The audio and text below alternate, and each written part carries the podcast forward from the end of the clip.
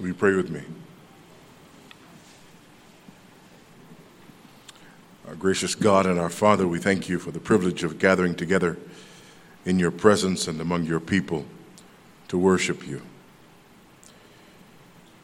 We thank you for the reminder today of the joy and duty and responsibility and the stewardship that comes with raising and preparing and training and discipling the next generation. Grant by your grace that we might not only be reminded of this, but that our commitment may be renewed, our efforts redoubled, our passion restored. And grant, Father, that as we continue now in your word, that we might become better equipped for the task. For we pray and ask these things in Christ's name and for his sake. Amen. Well, I, I was informed just a few days ago that today was the special service for the Eagle's Nest, and my immediate response was panic because I, I, I thought, okay, well, I, didn't realize that this was, you know, when I've had this date for a year. I didn't know that this was going to be happening on this date. And now we have, you know, the Eagle's Nest and the Great sevens. And then all of a sudden, in the midst of my panic, I was reminded that my series in the morning was on the book of Proverbs, which is a father speaking to his son. So suddenly I realized that my panic was completely unwarranted and that God, in His providence, had taken care of it all. Amen? Join me, if you will, if you have your Bibles with you, in the book of Proverbs. Today we'll be looking at verses 16 through 19, but by way of review, we'll read the whole of chapter 2.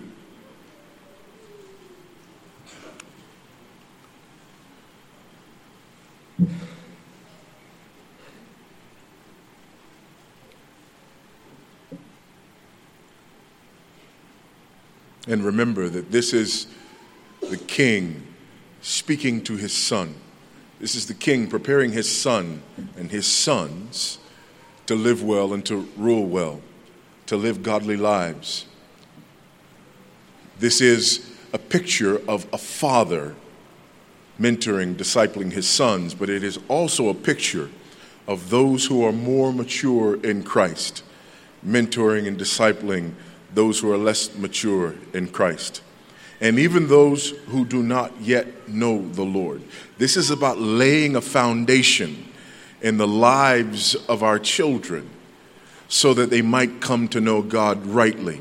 This is also a picture of what it looks like to disciple those who are young in their faith.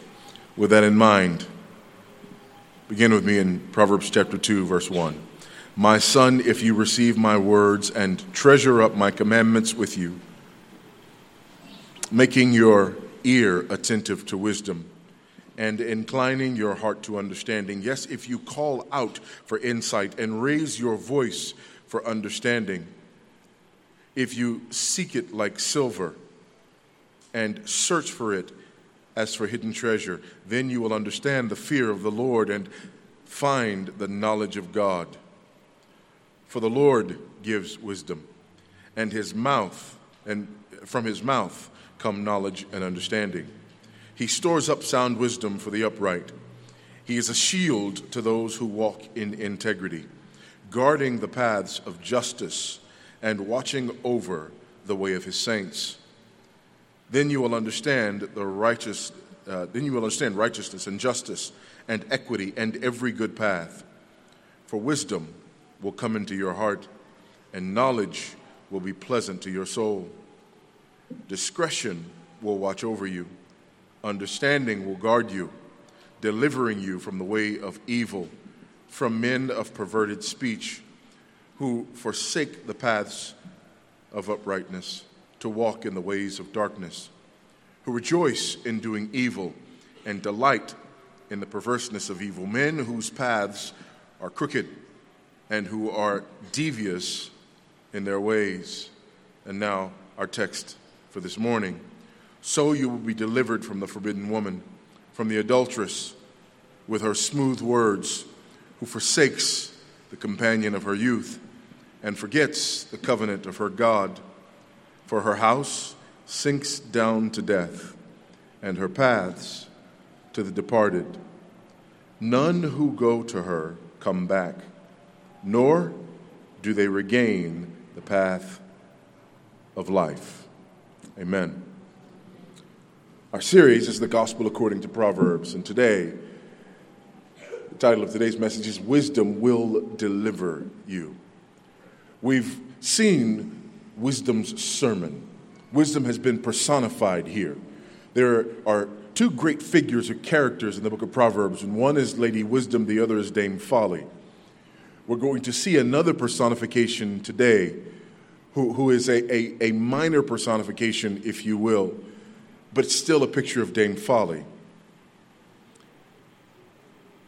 But wisdom was seen as preaching in the streets, calling to the simple ones preaching this message and calling away from folly and calling towards God. We understand that this wisdom is the wisdom of God. We see this as we read chapter 2. We're defining wisdom for this series as the righteous application of true knowledge.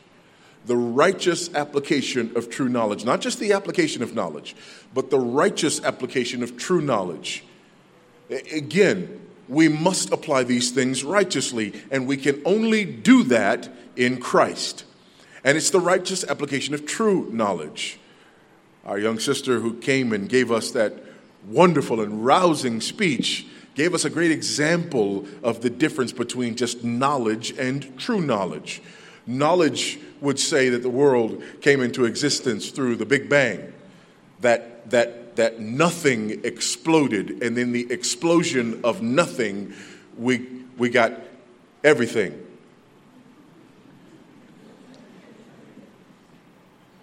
That, that's knowledge. It, it is the knowledge that is received and accepted by the majority of the people in the world today.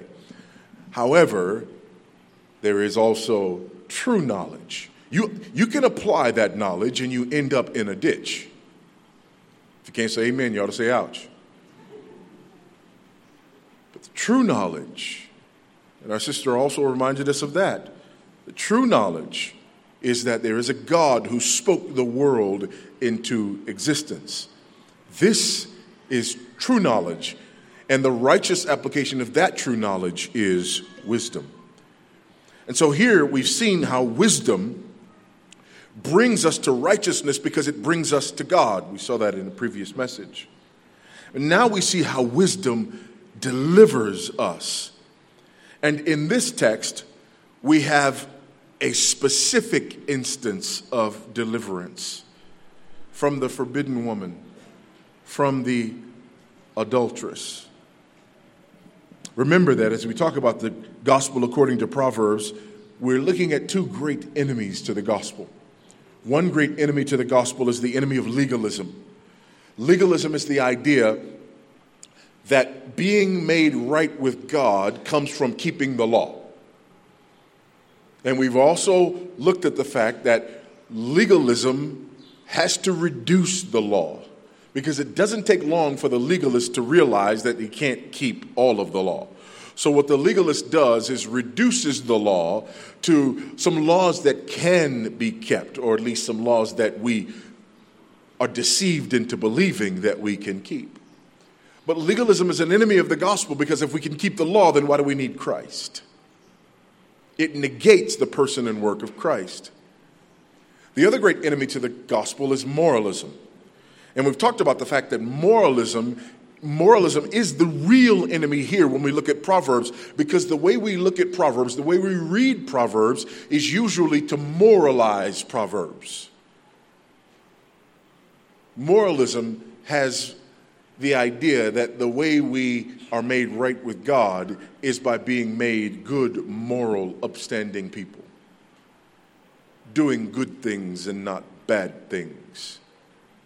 Moralism sees Christ as a mere moral example. We talked about that, that phrase that was so popular a while back. What would Jesus do? WWJD.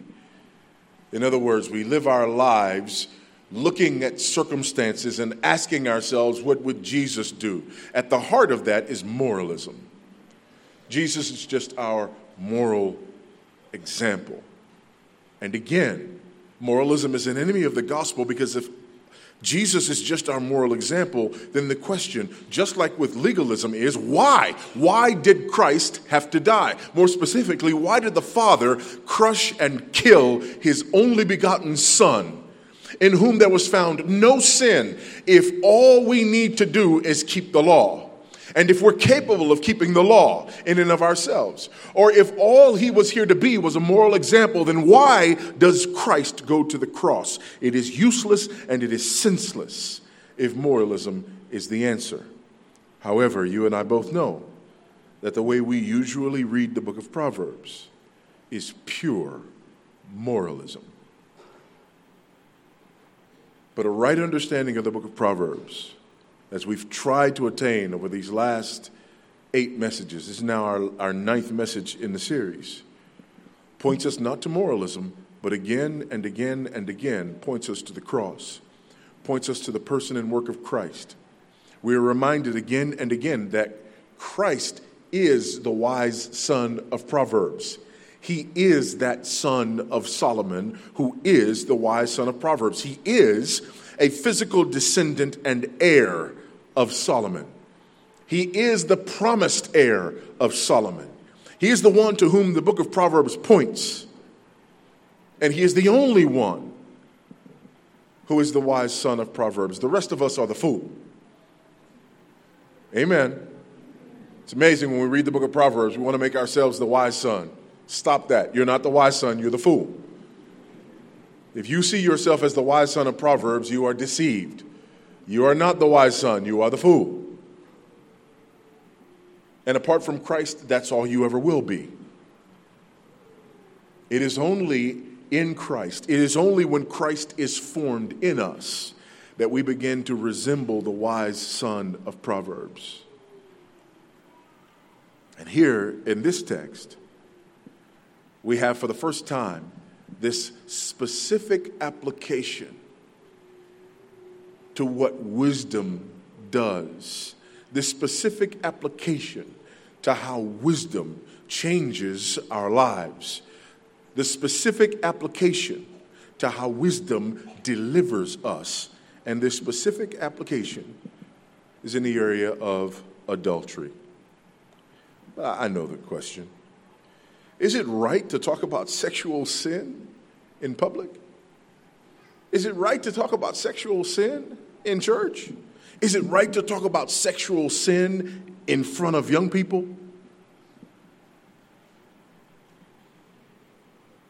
Isn't the American just being inappropriate? Well, before we answer that, let me give you a few facts about adultery in the Bible. Number one, adultery is a prevalent theme throughout the entire Bible. We, we, we see the word adultery throughout the Pentateuch. All of the books of Moses mention adultery. The wisdom literature, as evidenced by our reading here in Proverbs, mentions adultery. The prophets not only mention adultery, but adultery is a prevalent and primary theme in the prophets. In fact, when the prophets talk about Israel's sin against God and their faithlessness against God, what is the word that they use to talk about Israel forsaking God? It is adultery. This spiritual reality. When we get to the New Testament, we find adultery mentioned prominently in the Gospels and in the epistles. And even in those books of the Bible where the word adultery might not be mentioned, it features. For example, in Old Testament narrative, you usually won't find the word adultery. However, in Old Testament narrative, who was the most prominent character in Old Testament narrative, the Old Testament narrative books? First and Second Kings, First and Second Chronicles, First and Second Samuel. Who, who, who, who speak? David. And what is the most prominent event in David's life outside of killing the giant? It is his adultery with Bathsheba.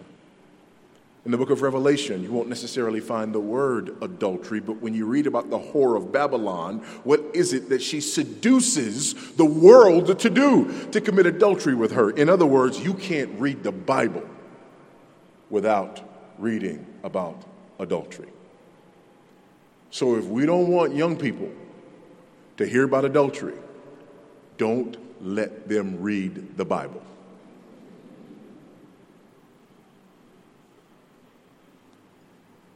Now we laugh because we know that's ridiculous, right?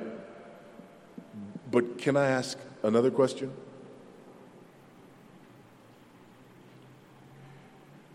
If you can't read the Bible without reading about adultery, and one of the things that we want to do as parents who want to raise godly children is to inculcate in them the habit of reading the Bible then why is it that we're uncomfortable with talking to young people about one of the most prevalent issues that they will find in the Bible that we're trying to teach them to read?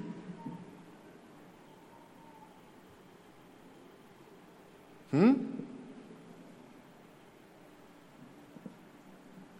There's a couple of possibilities. Possibility number one is God is inappropriate. Now you know better than that. Amen? God's, God's a lot of things. We heard about many of them omniscient, omnipotent, omnipresent. Amen? All knowing, all wise. Our all knowing, all wise God is not inappropriate. The other possibility is that our attitude toward this subject is inappropriate. That's the more, like, that's the more likely scenario. Our attitude toward this subject is inappropriate. And that's what I'm arguing that our attitude toward this subject is inappropriate. God makes it very clear that this is an important issue. And in the book that is our model for parents modeling and discipling and mentoring their children, the first practical application of the principal issue in the book. The principal issue in the book is wisdom. And the first practical application that the father gives to his son about wisdom is a warning about adultery.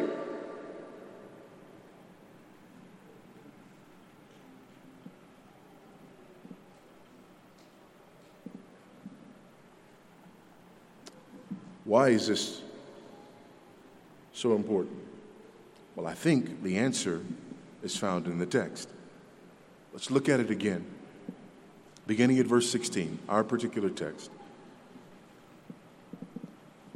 So you will be delivered from the forbidden woman, from the adulteress with her smooth words, who forsakes the companion of her youth and forgets the covenant of her God. For her house sinks down to death, and her paths to the departed. None who go to her come back nor do they regain the path of life. Several truths that I want to lift from this text. The first is this when we talk about wisdom delivering you. The first is a simple one, but it's incredibly important, and that is that wisdom delivers us. We see that in verse 16. So you will be delivered. What do you mean? Isn't that obvious? No, no, it's not obvious. Because remember, when we read the book of Proverbs, we always turn it into moralism.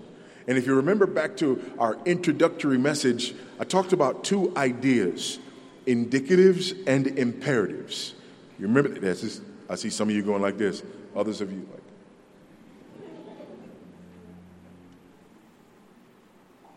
You know what farmers call that look? A calf staring at a new gate. That wasn't here before. No. Indicatives and imperatives. What is, what is an indicative? An indicative indicates what something is. This is a microphone.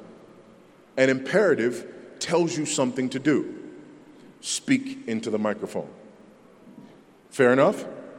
Indicatives, imperatives.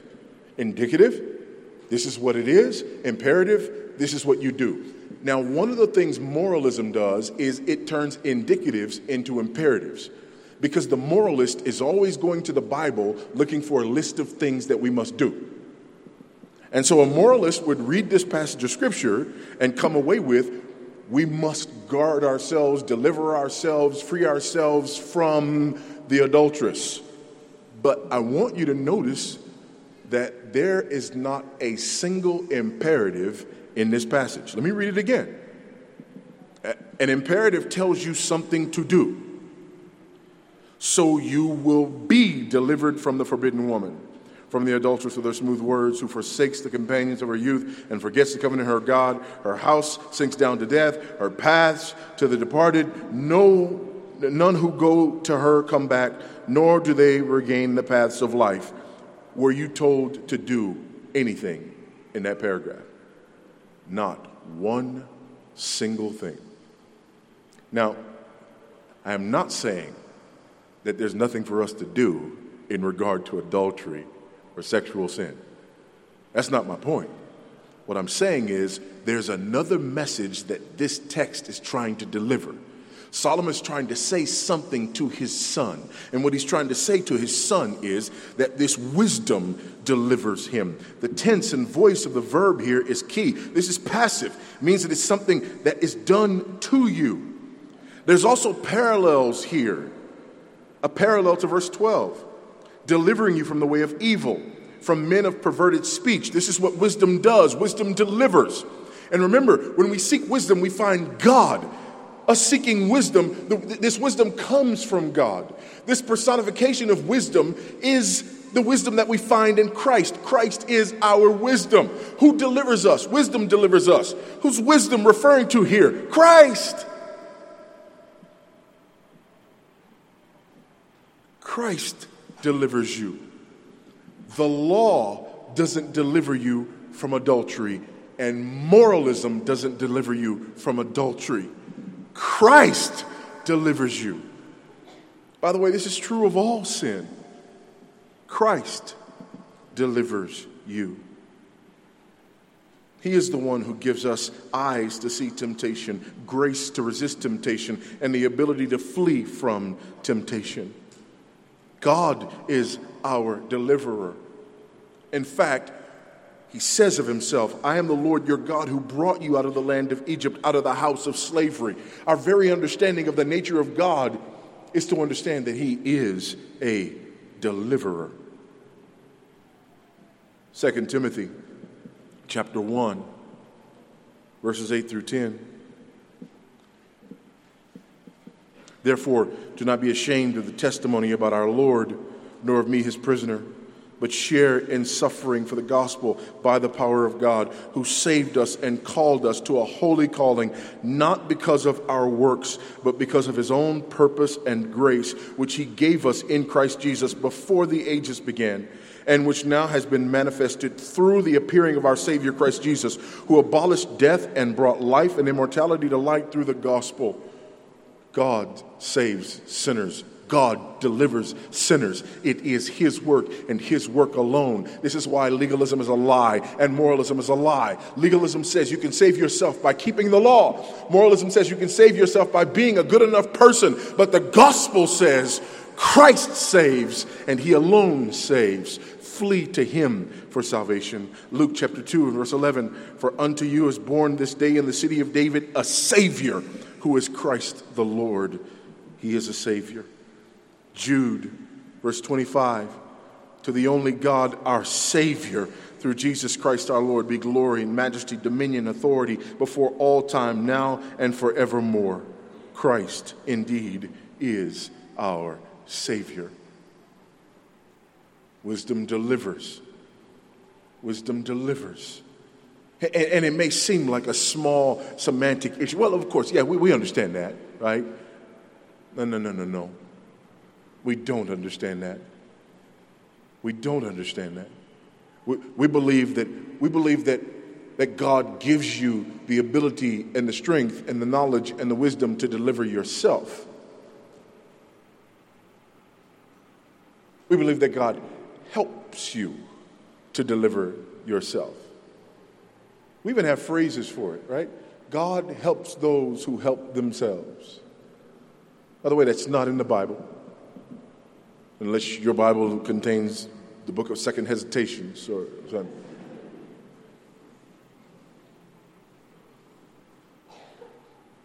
God helps those who realize that they cannot help themselves. Amen? That's a more accurate rendering of the way the gospel is presented to us. Wisdom delivers us.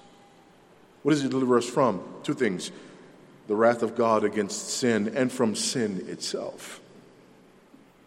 It delivers us from God's wrath from the punishment that we deserve because all have sinned and fall short of the glory of God. And then it delivers us from sin itself. We, we, we talk about this in the ordo salutis or the order of salvation. In justification, we are declared righteous and it frees us from the penalty of sin. In sanctification, we are made righteous progressively and it frees us from the power of sin. In glorification, in glorification, we are ultimately righteous in glory and we're delivered from the very presence of sin. But who does this delivering in justification and, and, and, sanctification and glorification? It is Christ Himself who delivers us. God delivers from sin. And so when we're talking about this personification of Lady Wisdom, the reminder here is that wisdom delivers. Flee to this wisdom which will lead you to God, which will lead you to righteousness, and therein you find deliverance.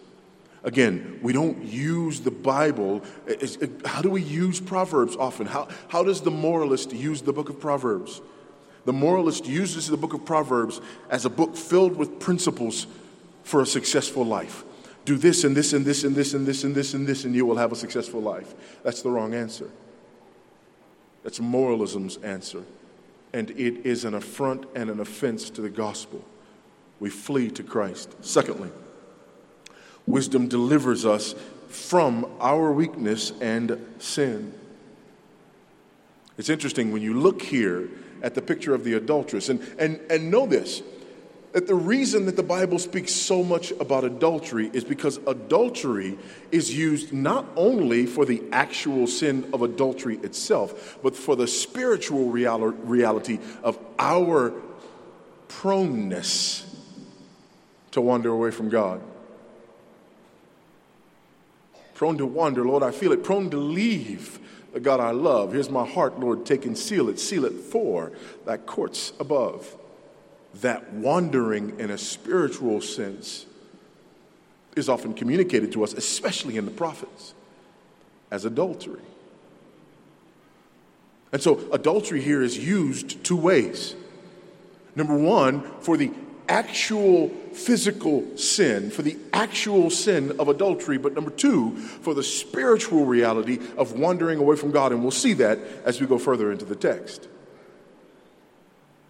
But because of these two ways that it is used, it, we're reminded that what's happening here is that we are being delivered from our own sin and weakness. When we sin, we like to point fingers. And we like to find out, well, well, why did it happen? And usually, when we talk about why it happened, we're, we're not pointing here, we're, we're pointing out there. Why did this happen? Well, you know, um, I, w- I was raised in a family where, where that happened, and therefore, oh, well, you know, I was raised in circumstances where this was common, and therefore, uh, well, you know, I had this experience in my childhood, and therefore, uh, uh, well, you know, there's all this stuff on TV, and it just creates these appetites, and therefore, well, you know, well, you know, well, you know, always pointing outward. But I want you to see something here. Look, look at verse 16 again. So you will be delivered from the forbidden woman, from the adulteress, last phrase, with her smooth words. With her smooth words.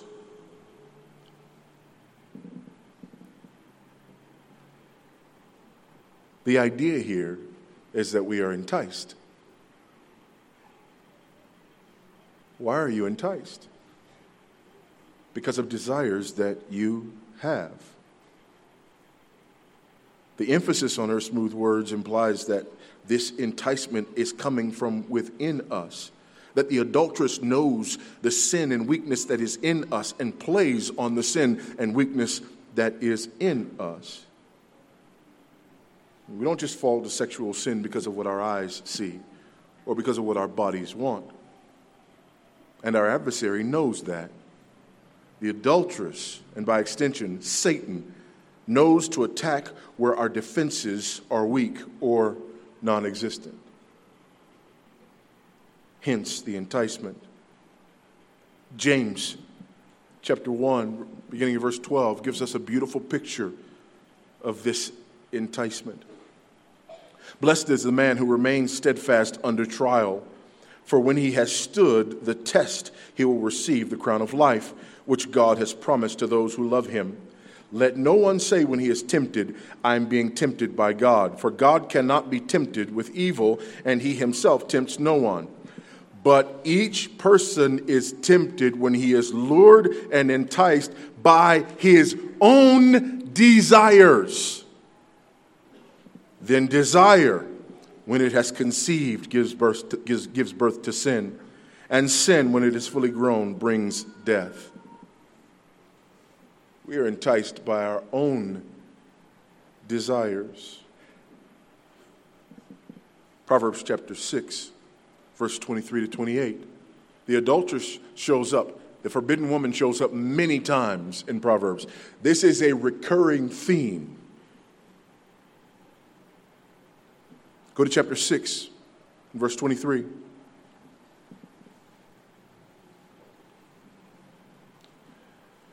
For the command is a lamp, and the teaching a light, and the reproofs of discipline are the way of life, to preserve you from the evil woman, from her smooth tongue, or from the smooth tongue of the adulteress.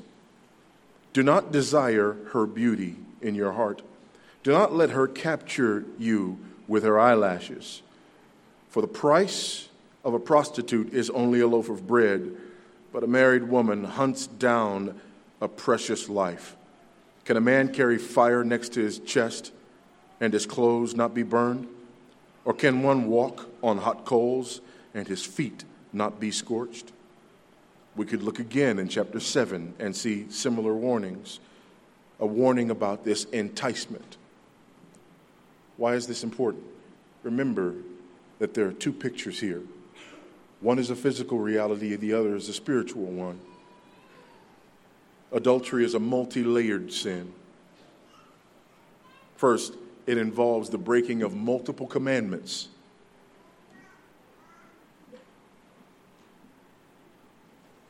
It is the seventh commandment you shall not commit adultery. But how about the eighth commandment? You shall not steal. What is adultery? But stealing that which does not belong to you. The ninth commandment about lying and bearing false witness. Adultery is lying and bearing false witness. And I'm not just talking about the lying to cover up the adultery, I'm talking about the lie that we engage in when we commit the adultery. It's always a lie. Because one, of, one or both of you has said at some point, for better or for worse, in sickness and in health, for richer or for poorer, forsaking all others, cleaving only to you until we are, dep- until we are parted by death. Adultery says, I lied. I lied. And so we're breaking the ninth commandment. And of course, we're breaking the tenth commandment. The tenth commandment against coveting, specifically coveting your neighbor's wife. So it's a multi layered sin, in that there are multiple commandments that are broken here. but it also involves many subsets of sin. And here is why it is so often connected with our spiritual abandonment of God. It involves lust, discontentment, covenant breaking, selfishness, a lack of self control, short sightedness, and idolatry. All of these things are at the heart of Israel forsaking its covenant with God, but also at the heart of all who forsake their covenant with God. Not only does sin deliver, or does wisdom rather deliver us from our own weakness and sin, but it also delivers us from our adversaries the world, the flesh, and the devil. And here, those things are personified by the adulteress. And wisdom does deliver us from the adulteress. Look at verse 16. Who forsakes the companion of her youth and forgets the covenant of her God. Again, the sin of adultery is not just about a sexual sin, it goes much deeper than that. Note how the text uses parallelism here. And there's parallels throughout this text. Each line is a parallel. And here, the parallel shows us that this woman not only forsakes the companion of her youth, this is not only a sin against her husband, but it is also a sin against her God before whom she made this covenant. There is a spiritual reality here.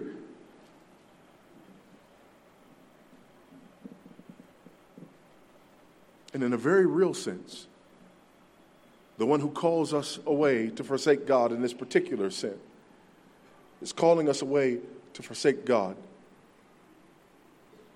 in general. To say that God is not enough. To say that God can't satisfy. To say that we have needs that God cannot or will not fulfill. And this is why David says in Psalm 51, beginning verse 3, again, Psalm 51 is the psalm that comes out of this relationship with Bathsheba. This is him and his repentance over his adultery. And he says, For I know my transgression, and my sin is ever before me. Against you and you only have I sinned, and done what is evil in your sight, so that you may be justified in your words and blameless in your judgment. David says, I committed this sin physically with Bathsheba, and physically I violated my vows and my covenant, but ultimately my sin was against you.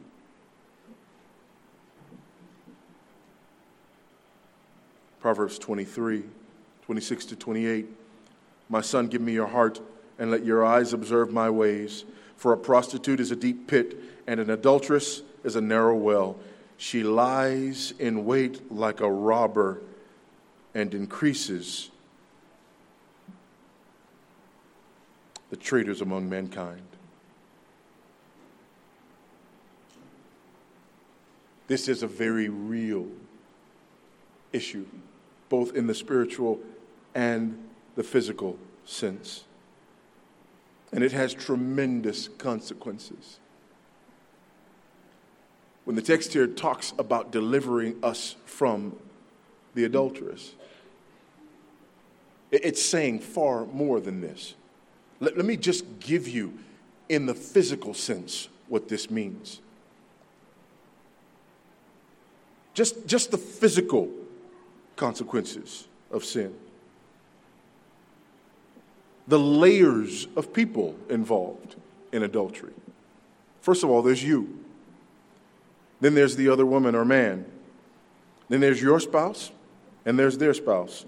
Your children who are impacted by this, and their children who are impacted by this. Also, any children who are produced through the adulterous act are impacted by this for their entire lives. The generations to follow are impacted by this. You know, one of the things that's been interesting you know, there, there, there are these new genetic tests now, and you can do the genetic testing, and they can tell you where you come, where you come from, and you can, you can follow your ancestry. And a lot of people are doing this for various reasons. Um, a lot of people want to know. Uh, a lot of a lot of people, a lot of black people in the U.S. are doing this. Uh, some of you, have asked me, you know, we've been here for four years now, and people kind of ask me, well, where, where, where exactly are you from? Like, what part of Africa are you from? And they look at me strangely when I say, I have no idea. How can you have no idea? You know, when they take you away and put you on a ship with no papers, send you to a plantation and give you a made up name, make you a slave, your descendants generally don't get a note that says, oh, by the way, we were stolen from this country. And so a lot of people are going and they're, they're doing this, this genetic testing in order to find out. And it's intriguing. It's intriguing. It'd be wonderful to know, right? What if, what if, my, what if my ancestors were originally from Zambia? But here's one of the things that's been happening commonly people go and they do the genetic testing and they come back and they have to have a discussion because they say, you know, mom, my genetic test says that I'm definitely related to you, but not to dad. There are thousands of such stories, thousands of them. And adultery that is being uncovered after 20, 30, 40, 50 years.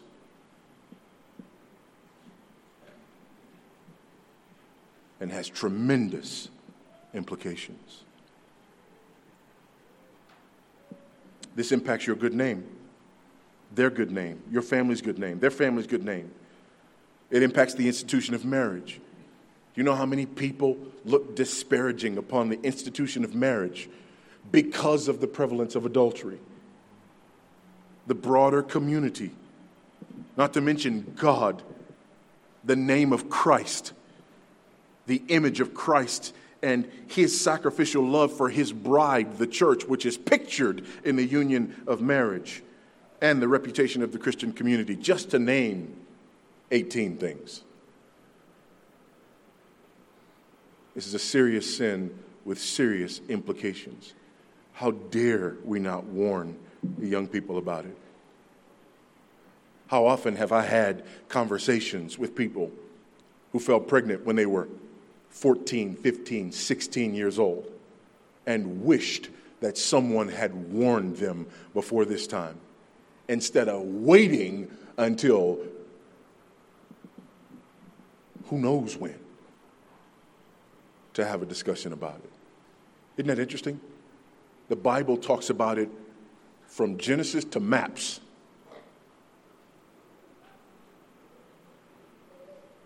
But we won't talk about it with the children whom we are raising to walk in godliness. And yet the implications are so great. Finally, we see in the text that wisdom delivers us from death. And you remember what I was saying about the fact that, that, that there is this double edged sword here. That we're talking about both the physical reality and the spiritual reality. And you see that here in verses 18 and 19. For her house sinks down to death. Is that physically? No. We're now talking about the spiritual reality. This is why you need to be delivered. For her house sinks down to death, and her path to the departed. None who go to her come back, nor do they regain the paths of life. Here, we're not talking about physical adultery, but spiritual adultery. We see here that the Father is using this very prevalent physical reality to teach his Son a deeper spiritual truth about the consequences of faithlessness to God about the consequences of forsaking our covenant with God. And here, again, we're not talking about the idea that somehow we're keeping ourselves saved. We're talking here about the idea of clinging to legalism or clinging to moralism as opposed to clinging to Christ as our only hope for salvation. The end of adultery is the end of all sin death. And the text here is absolutely explicit. Proverbs chapter 5, verses 20 to 23 gives us another picture of this. Why should you be intoxicated, my son, with a forbidden woman and embrace the bosom of an adulteress? For a man's ways are before the eyes of the Lord, and he ponders all his paths. The iniquities of the wicked ensnare him, and he is held fast to the cords of his sin. He dies for lack of discipline, and because of his great folly, he is led astray. Death. Proverbs 6:23 He who commits adultery lacks sense. He who does it destroys himself. This is true in a physical and a spiritual sense. Under the Old Covenant in Leviticus chapter 20 and verse 10, we read If a man commits adultery with the wife of his neighbor, both the adulterer and the adulteress shall surely be put to death. It was a capital crime in the, in the Levitical law. It's just that serious to God.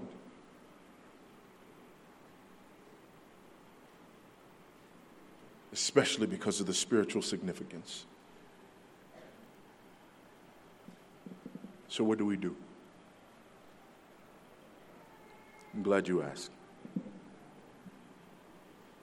Let me do this first from the side of parents or mentors, disciplers, and then from the side of young people. What, should, what should this do to us as we are working our way through Proverbs, working our way through the gospel according to Proverbs, understanding the gospel in Proverbs, understanding that Christ is the wise son of Proverbs, and that coming to Christ means that this wise son of Proverbs will be formed in us? What, what, what do we do with this particular paragraph and its particular warnings about adultery?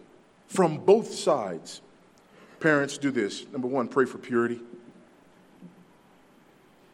Pray for purity. This is absolutely prevalent. This is a real issue. Our need and our desire for sex is as real as our need and desire for food and water. It's how God created us. Sex is a necessary, beautiful, good, God glorifying thing. And yet, it's only appropriate in certain contexts. In many ways, sex is like fire. You put fire in a fireplace, or, you put fire on a barbecue, and it's good. It will, it will warm you. Not, not today. It, it will warm you you just need to understand, I spent the last several weeks in the US and in the UK where it is winter.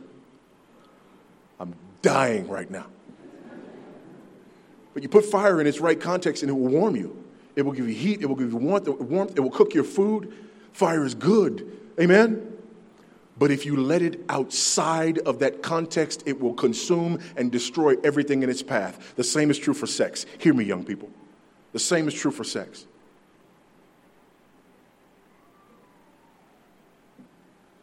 Good, glorious, beautiful, and dangerous. Pray for purity. Pray for purity. Young people have this need and they have this, this desire, and it is natural and it is normal. Secondly, model purity. Model purity. Don't just demand purity and pray for purity, model purity. Model fidelity. Sir, if you're a husband who flirts with every woman in your path, and that's the model that you're setting for your sons and your daughters, repent. Madam, if you are a woman who does the same, and that's what you're modeling for your sons and your daughters, repent. Model purity. We're teaching, and much more is caught than taught. Amen? Thirdly, teach purity. Teach purity. Don't just assume that it will be caught by osmosis. Teach purity. We have an example here in Proverbs. What does Solomon do? He teaches We, we see it in chapter 2 and chapter 5 and chapter 7 and chapter 22. All throughout the book of Proverbs, he goes to this issue again and again and again. He teaches us, he teaches it. And he doesn't just wait until just before the child's about to get married to say, okay, here's some lessons. Again, if you can't say amen, you ought to say ouch. He offers this warning and this instruction early enough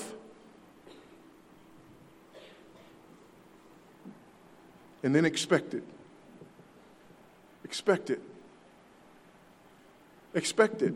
Not because our children are strong enough, but because wisdom delivers. Amen? To the young people. Number one is the same pray for purity. Pray that God will grant you purity, that He will protect you, that He will keep you.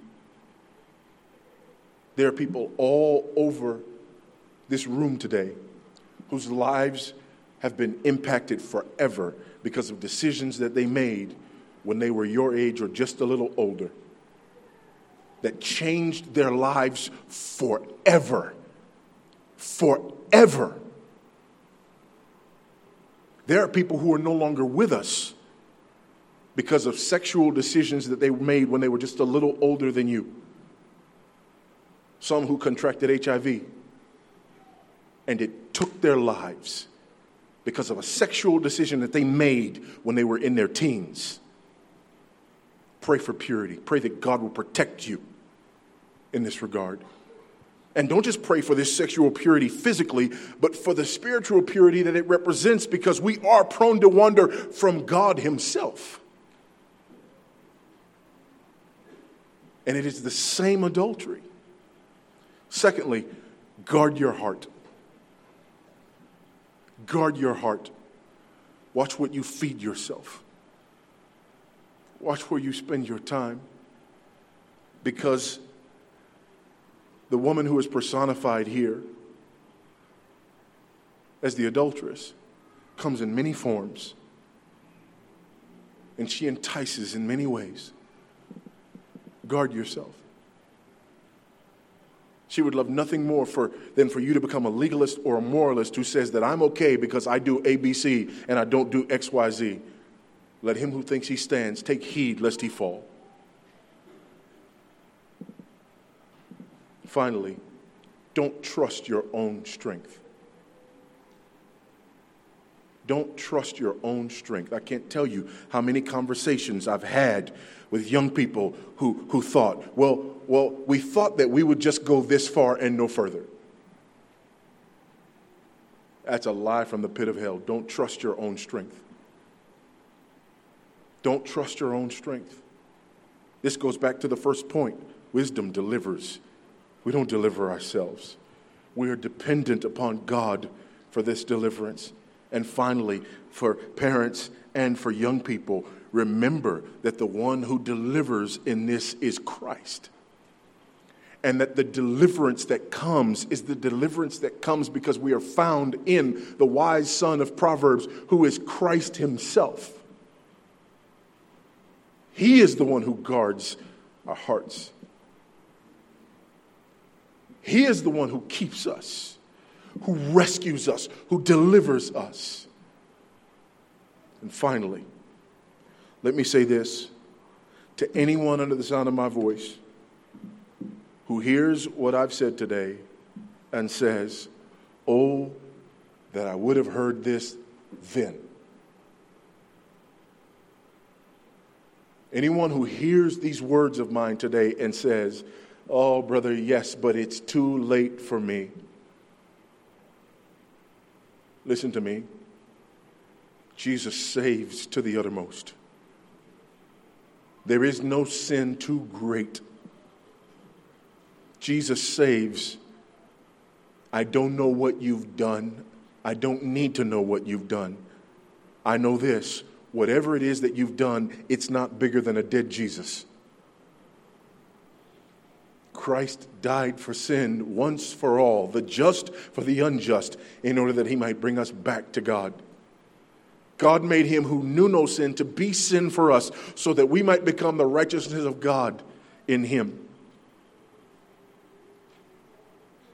For some reason, we have a tendency to believe that because this sin can become so public and its implications so great, that somehow this sin disqualifies in ways that other sins do not. That somehow we can never get back. That somehow this sin makes us outside of the purview and the reach of God's goodness and His grace and His mercy. That is blasphemy against the blood of Christ. Jesus saves to the uttermost. The only one who is outside of the reach of his saving is the one who does not come in repentance and faith. This is not the unpardonable sin. Faithlessness, the refusal to repent and to flee to Christ, that is unpardonable. Adultery is not. Flee to Christ. Find in Him your all in all. Find in Him your only hope. And then remember you are still prone to wander, probably more so.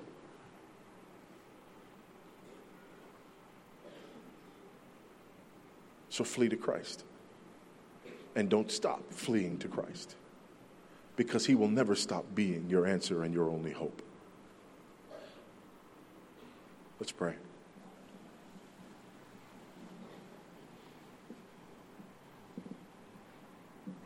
God, you are good.